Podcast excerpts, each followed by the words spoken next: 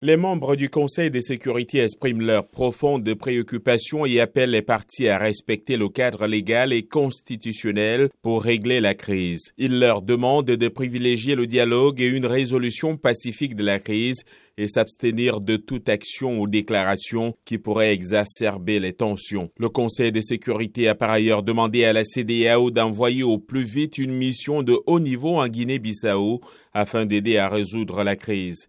Mardi, le secrétaire général de l'ONU, Antonio Guterres, avait aussi fait part de son inquiétude face à la situation à Bissau.